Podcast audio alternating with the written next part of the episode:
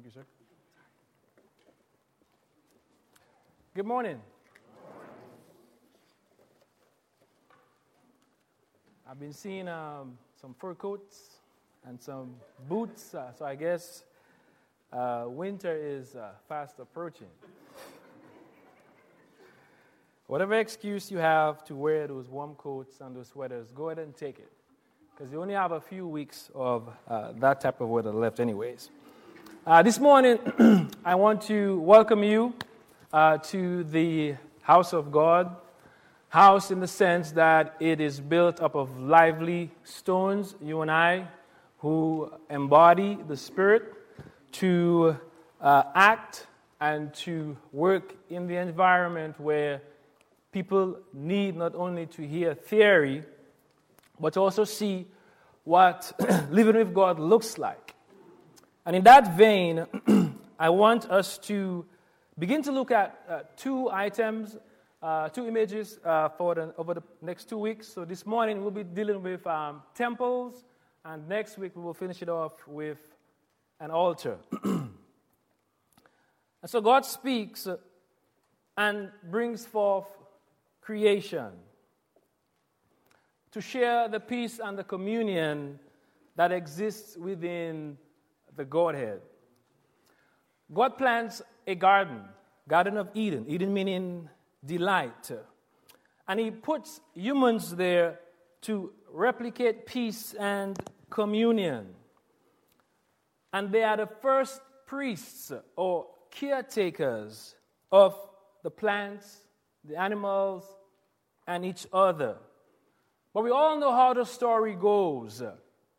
They fall, and so he pursues them breathlessly, and establishes another place where he can meet them while they try to grow up, so to speak.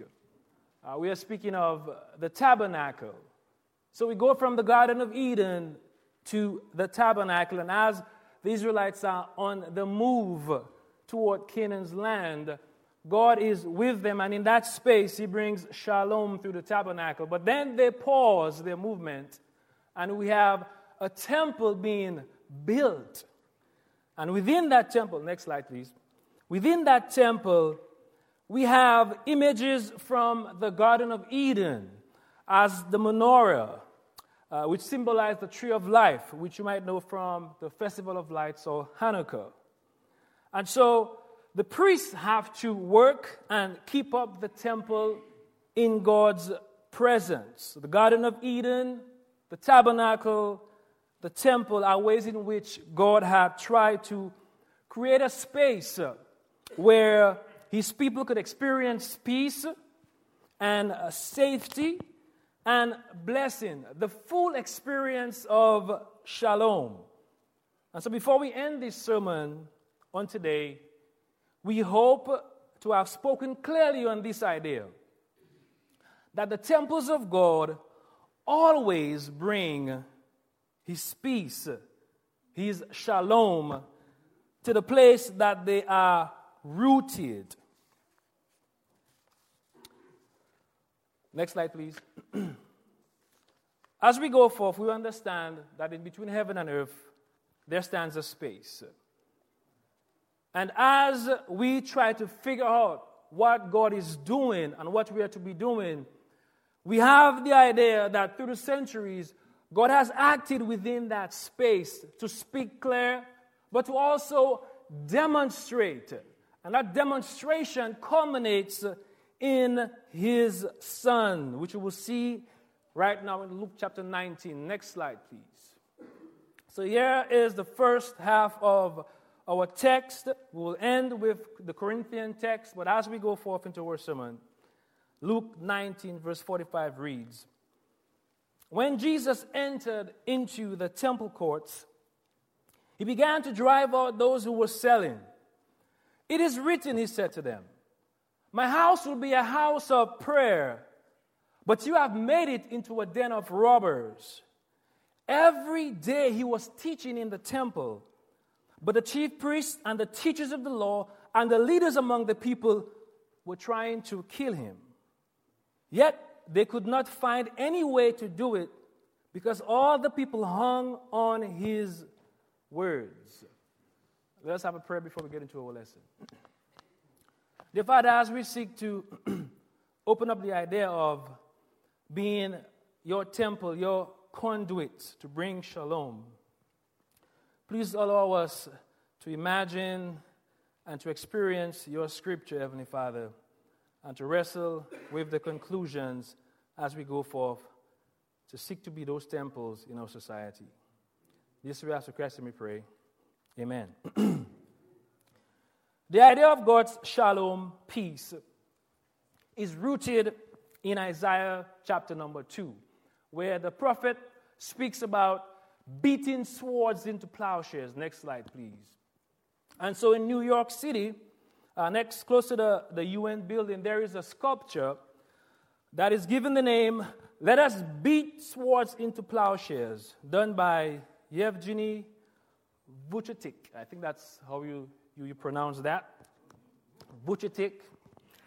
This idea symbolizing that a day is coming for Israel's salvation, where there would be no more fighting or aggravation, but that the whole nation would be embedded and seated in peace. And it's sort of a, you know, just miraculous, so to speak, to understand that this idea, this concept in the prophets is taken and given life and body and image by an artist. In the throes of New York, this stands. Let us beat our swords into plowshares. The concept of peace and human civility is not a foreign one. We know it all too well in our society, oftentimes in theory, but sometimes it comes out in art and song. And so on the dawn of the nineteen sixties during the Vietnam War, we have a song being penned by Yoko Ono and John Lennon. Next slide, please. So long, and so happy Christmas.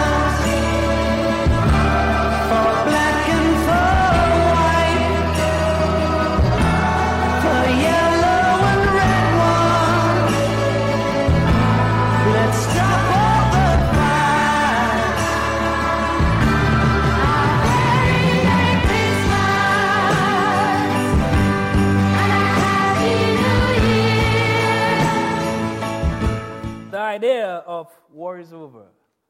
I just brought in some Christmas feelings to a few people. This is embodied in the shalom that God brings to his people. And as this song comes out in a countercultural sort of way to aid a movement in this society, I would like you to home in on the idea of war being over. The shalom of God brings to his people, after they have destroyed themselves, subsequently the creation that God has formed and fashioned and said that it was good. So look around, not just in here, for we all are broken beings, but look around as you drive on the highways. Look around as you traverse in your neighborhoods. We are broken and we have lost our peace. We continue to fight, if not nation against nation, but human against human. We continue to denigrate each other on talk shows and, you know, um, T V stations and news desks, uh, to act recklessly toward the environment, to hunt for sport and not for sustenance. In many ways, the world is not a delight. We have trashed the place. We are disconnected from each other and from creation care. Now, that's a new word, creation care. It is not a new word. It is entrenched even in the beginning when God said, "I am leaving you in charge as stewards over the plants and animals and your relationship, affordable, unaffordable housing." Who cares? Next slide, please. Who cares if I hunt, not for food, but for trophies? And who cares about Greta Thunberg, the eleven-year-old from Europe, who said, "Enough is enough. I want to use my voice to call attention to the planet and to our practices on this planet." The ice caps are not melting. The weather will one day regulate itself, because it is all political jargon, right? The idea of acting on behalf of God, I want us to concentrate on this morning, acting as He would act towards the environment, because He created it and He said it was good. Towards the animals, because He created them and said they were good, and towards each other, because we are all created in the image and likeness of God. Next slide, please.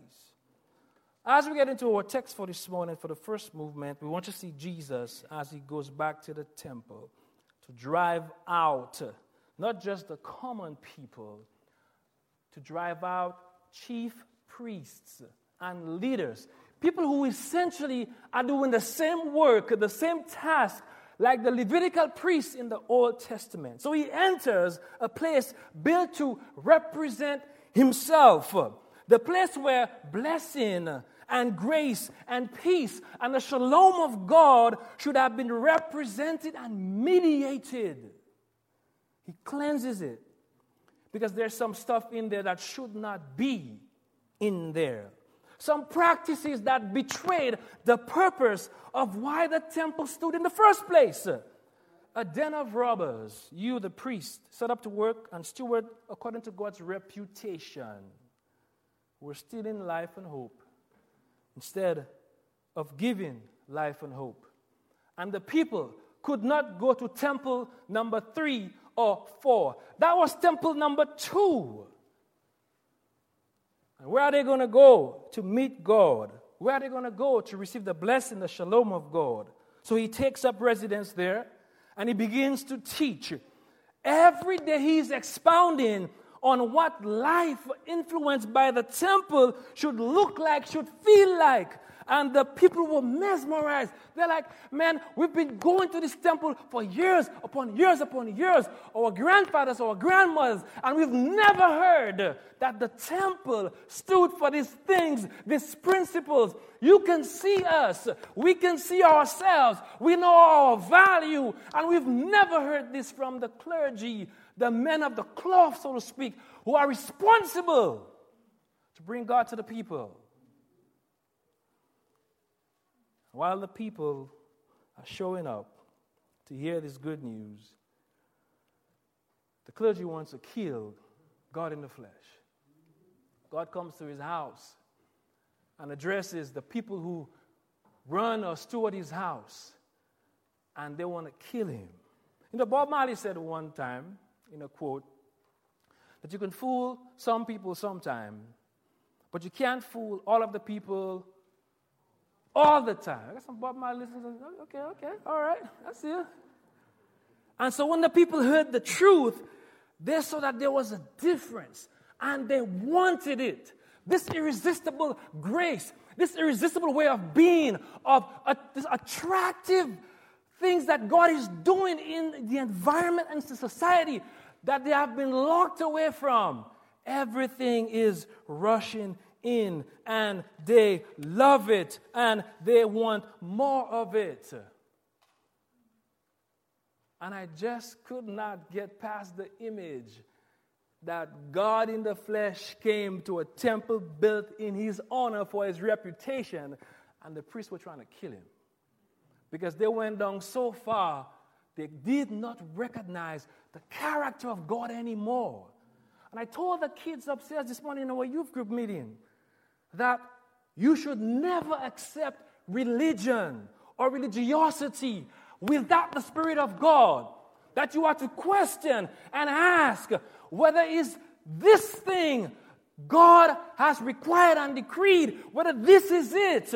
Don't just do stuff because, well, that's what always has always been done.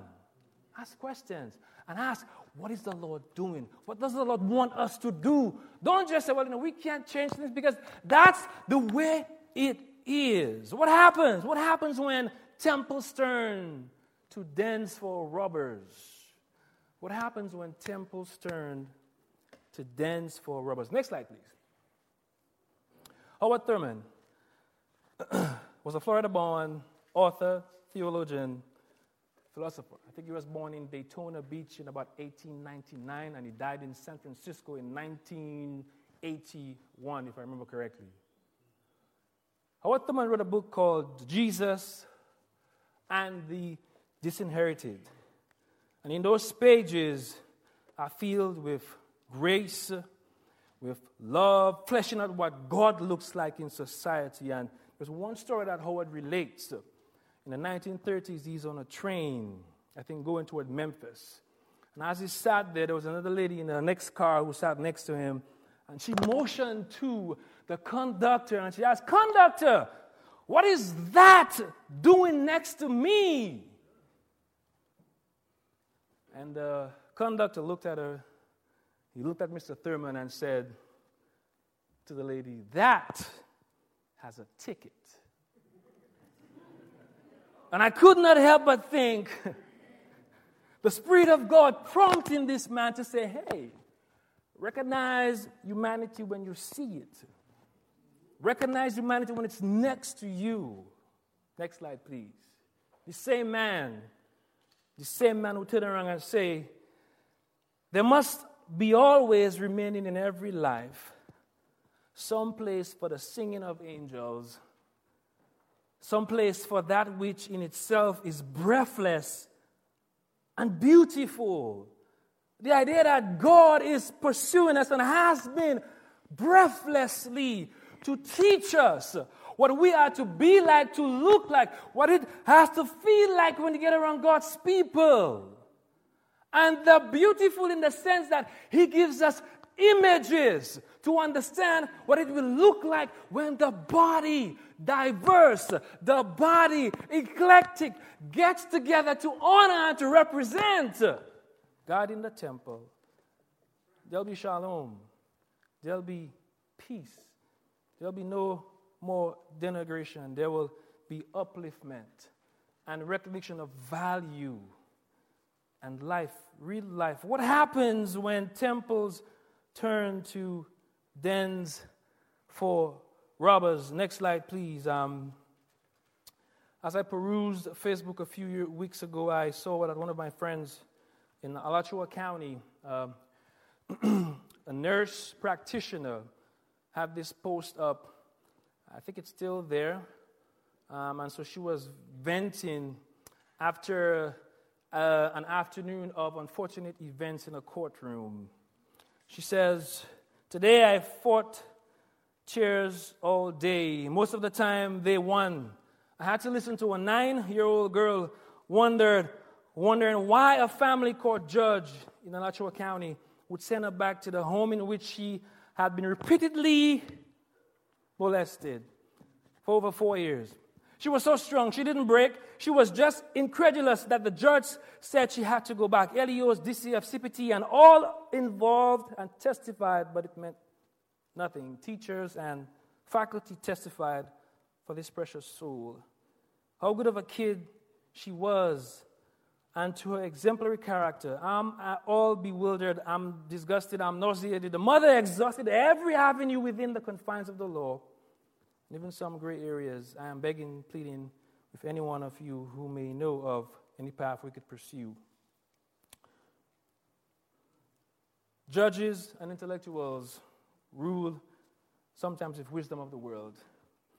No compassion or dignity or care for persons that need protection. And I'm saying to you as we gather and we listen to those words, every opportunity you get to act in behalf of another soul, we act out of righteousness, out of justice, out of mercy.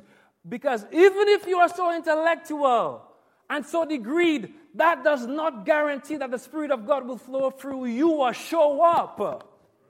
Because just take a look at this landscape. Politically, socially, people are smart, they are intellectual, they are Harvard degreed, and they still do a lot of nonsense.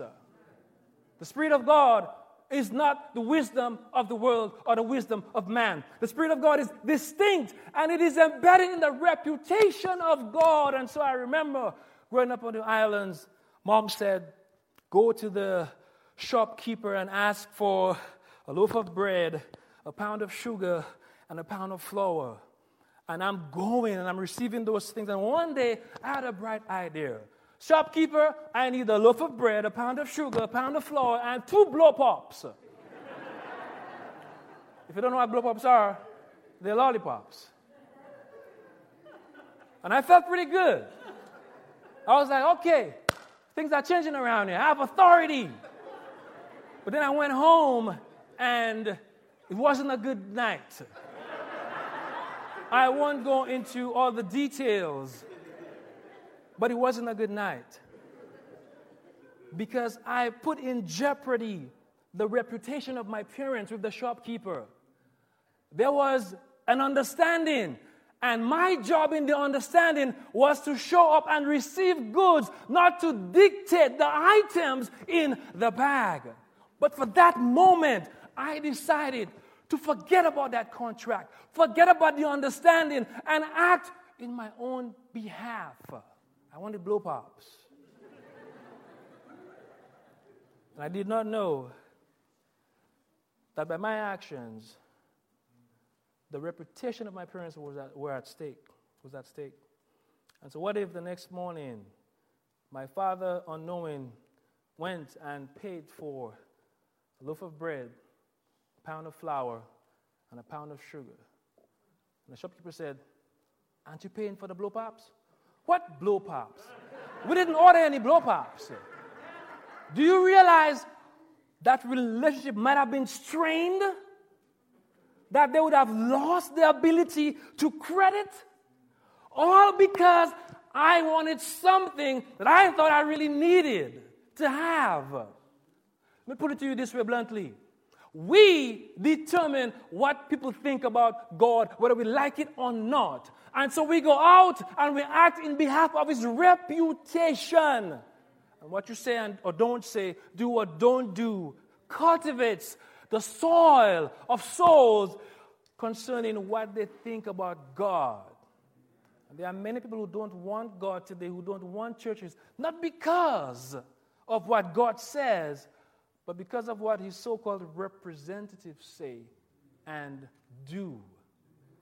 You might be thinking, well, this is just one nine-year-old girl. One nine-year-old girl is too much.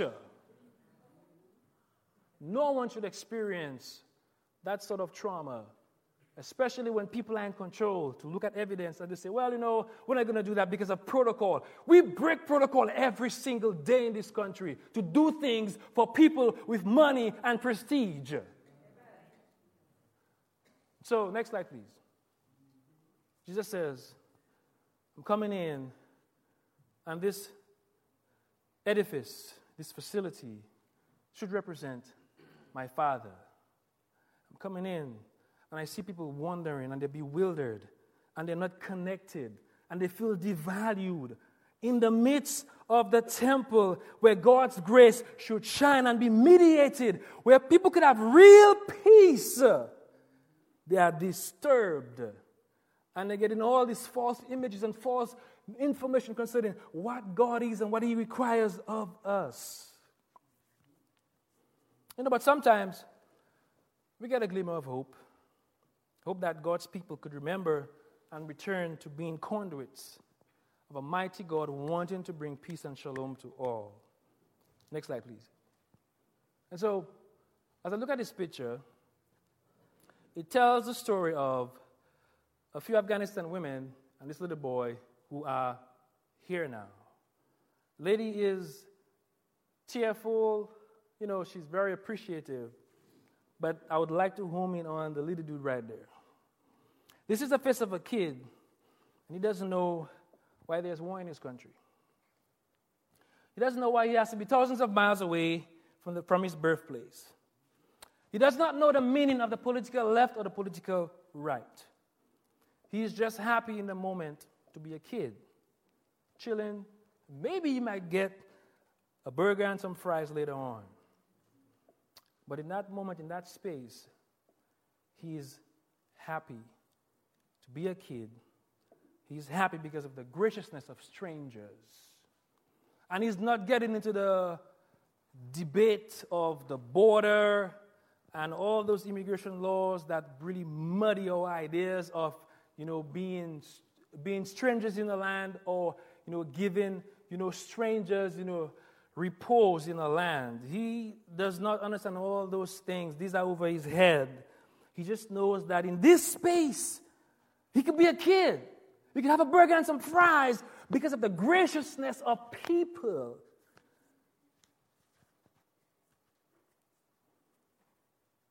As we think about those things, we turn to your last scripture. Next slide, please. We turn to First Corinthians six, verse nineteen to twenty. It says, "Do you not know that your bodies are temples of the Holy Spirit, who is in you, whom you have received from God? You are not your own.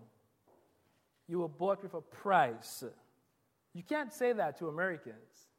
You can't say that to people like me who have freedom. You can't say stuff like that. No, I have my rights. I have been bought by who? For what? People will kick back on that every single day because this is America. I have been bought for price. I am not my own.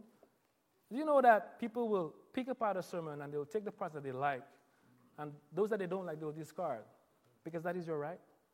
Do you know that people will leave churches because they feel, well, you know, babe, I mean, I don't like that song you sang. You know, it wasn't really, you know, up to par, so I'm going to go somewhere else. People do that all the time because they have rights. And the Bible that we uphold to say that we are looking and we are wanting transformation says, you are not your own. You are bought with a price. Therefore, as a consequence, honor God with your bodies.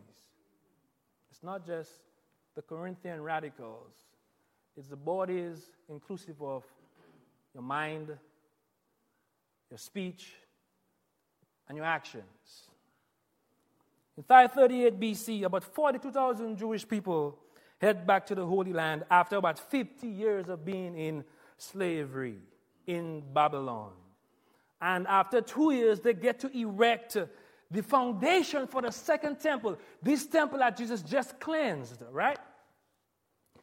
After twenty-three years, the temple is built, and the elders who remember Solomon's grand temple begin to cry. They begin to weep because they're like, man, we remember Solomon's temple. That's not it. That's not it. We remember the glory, the grandeur, and that looks nothing like what we saw, and they just cried and cried and cried. Here's the point. There are people out there who know what God's temple should look like. And it's not just people in churches. Because God is not just coming to people in churches on a Sunday. He's out there doing good work. They know how it feels to be around a temple used for God, by God. They know what it sounds like and what it is, the overall experience of being in the midst of someone who really is a temple, a conduit, a medium for God to establish and rain down His shalom, His peace, His blessing. I told the kids upstairs this morning, in preparing this lesson, I really got to points where I just didn't want to do it anymore. Because the more I looked at it, I didn't, I didn't really match up. I was like, I don't want to handle this. This is crazy. I don't want to do this because some days I can be in a mood, you know, or I could be all about myself, just inward facing. I know who I am. I might be the only human in there who knows how they are, and that's fine. But it challenged me that He has so much more for us to see, to experience, and to feel, that whenever we keep ourselves from this experience, we hold back the blessing of God, the peace of God, the shalom of God for our life. And so I'm not worried about being perfect. I want to fail forward, learning with every lesson. And every opportunity, I say, remember, what would God do? You know, we had this cheap bracelets a few years ago. What would Jesus do? It was a fad. It was very simple and easy. And then it just went away. But I'm bringing it back. What would Jesus do? What would He say? And sometimes we don't want to mess with that type of Christianity because we know if we go all in, we have to change. And some folks don't want to change. I know I don't sometimes. If you go all in, you don't get to dictate, you don't get to decide. So there are people who are like, I'm not really ready for that type of Christianity. Because I know if I go all in, I'm bought with a price. If I go all in, I have to honor God with my words, with my actions, with my speech. You have the opportunity this morning, as we wind down, to give someone Christmas. Yes, the war is over, John Lennon and Yoko Ono. Give them feelings of hope in the world, in humanity, in a God who still hears and visits the afflicted, the faithful, and those who want to be faithful. Don't give them old temple vibes, okay? Can we agree on that this morning? Do not give them old temple vibes. Give them the new, because the war is over. Well, at least it should be. As I seek to wrap up this morning, I would like you to think that as you rise to your feet and as you venture out those doors, if you can go back and live the very same way that we've been living, after hearing these words concerning temple use, then that's going to be hard. The power is not within you. The power is with God.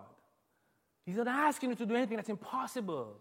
He's asking you to give yourself a rest and step back so that you can create a space for him to work in your actions, in your words, in your speech. Be a temple of God and bring shalom. Don't pretend like you don't see things. Don't pretend like you, you don't hear things. Act, because in many places, you are the only temple of God. And if people can't come to you, where are they going to go? So as Christ drove out the den of robbers, the chief priests, leaders, the clergy, he said, I have to cleanse because there's nowhere else for my people to go. And I'm wrestling with these things as I invite you. And I'm not preaching at you, but preaching with you. I wrestle with those things. But I want to understand what it is to dwell in the grace of God, to let shalom come. For if it comes, I will be enveloped and changed and transformed by it as well. So as we rise to sing our song, Brother Dave, ask yourself this question. What does it look like for God's shalom to come through